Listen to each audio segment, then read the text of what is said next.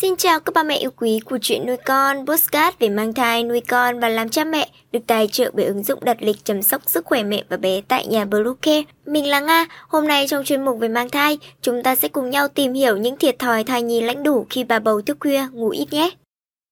Chúng mình sẽ trở lại ngay sau đây. Các mẹ hãy tải ngay app Bluecare để đặt lịch tắm bé, điều dưỡng vú em, chăm sóc trẻ sơ sinh, xét nghiệm và điều trị vàng da cho bé tại nhà, nhắc và đặt lịch tiêm chủng.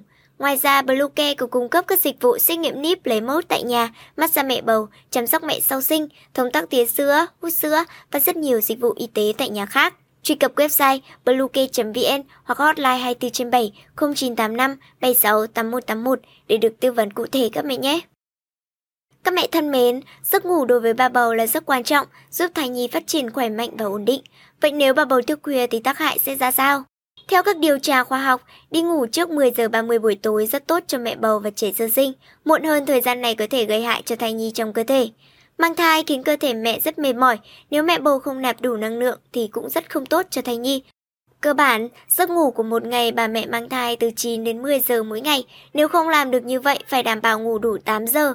Trong 3 tháng cuối của thai kỳ, nếu bà bầu thức khuya hay ngủ ít hơn 7 giờ mỗi ngày, khả năng sinh mổ sẽ tăng lên, đặc biệt tuyệt đối không thức khuya vì điều đó sẽ gây hại cho thai nhi. Dễ bị sảy thai trong thời kỳ đầu mang thai.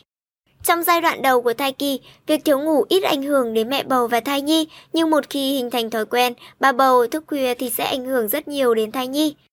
Thời kỳ đầu mang thai là thời kỳ phôi thai. Đây là giai đoạn phát triển quan trọng nhất của các cơ quan của thai nhi. Lúc này người mẹ rất dễ bị căng thẳng, thần kinh nếu không được ngủ đủ giấc trong thời gian dài. Những phản ứng bất lợi về cảm xúc sẽ khiến thai nhi không phát triển khỏe mạnh. Nghiêm trọng nhất là giấc ngủ, làm việc kém hiệu quả dễ bị thiếu máu và nếu xảy ra các phản ứng bất lợi như chóng mặt, gây té ngã cũng có thể làm dậy thai. Trong tam cá nguyệt thứ hai, ảnh hưởng sự phát triển của thai có thể gây sinh non. Trong giai đoạn 3 tháng giữa thai kỳ, một số mẹ bầu luôn cảm thấy thai nhi đã phát triển và ổn định thì bắt đầu ham ngủ. Tuy nhiên cũng có không ít bà bầu chủ quan cho rằng thai nhi đã qua giai đoạn nhạy cảm nên tự chiều theo sở thích cá nhân. Lướt web, xem phim đến tận khuya, bà bầu thức khuya lâu ngày và các cơ quan nội tạng không được nghỉ ngơi đầy đủ sẽ khiến thai nhi chậm phát triển. Cân nặng của thai nhi bị ảnh hưởng rất nhiều sẽ làm tăng nguy cơ sinh non, rất nguy hại. Ở tam cá nguyệt thứ ba, thức khuya sẽ dễ khiến ngôi thai lệch và khó sinh.